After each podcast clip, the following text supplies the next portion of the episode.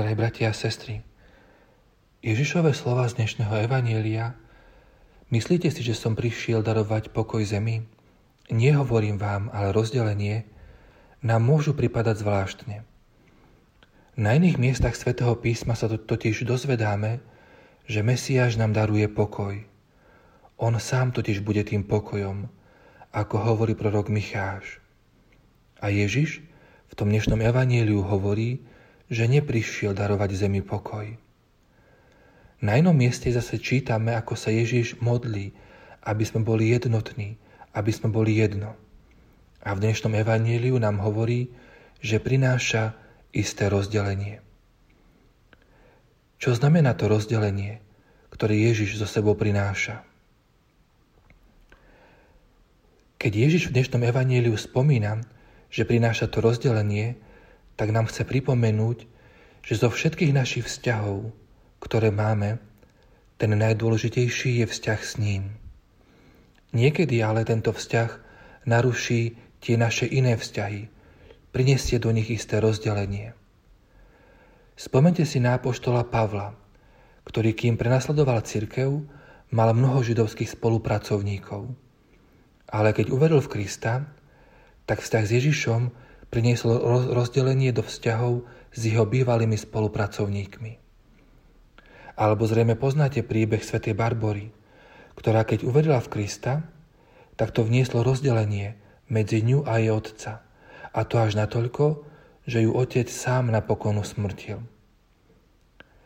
Ak je pri nás vzťah s Kristom naozaj tým najdôležitejším, ak naše srdce je nerozdelené vo viere a láske, tak niekedy to prináša rozdelenie do iných vzťahov.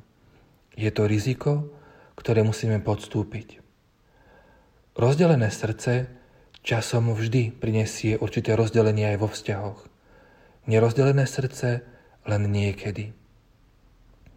Ale pri tom všetkom, pri tom rozdelení, by sme mali pamätať na jednu vec. Ak vzťah s Kristom, ak viera v Krista, ktorý, ako veríme, je aj pravdou, prináša rozdelenie v spoločnosti, vo vzťahoch k ľuďom, nemali by sme tých druhých zatracovať či považovať za menej cenných. Keď kardinálovi Fultonovi Šinovi, ktorý bol nedávno blahorečený, písali mnohí ľudia jedovaté listy na cirkev, zvykol im odpísať toto. Úplne rozumiem vášmu hnevu na cirkev a na, je, na jej kňazov. Keby som mal vašu výchovu a rozprávali by mi tie isté nepravdy, ktoré hovorili vám, a keby tak ako vy som veril tým istým krivým obvineniam, ktoré sa o cirkvi hovoria, potom by som ju pri svojej povahe a temperamente nenávidel desaťkrát viac ako vy.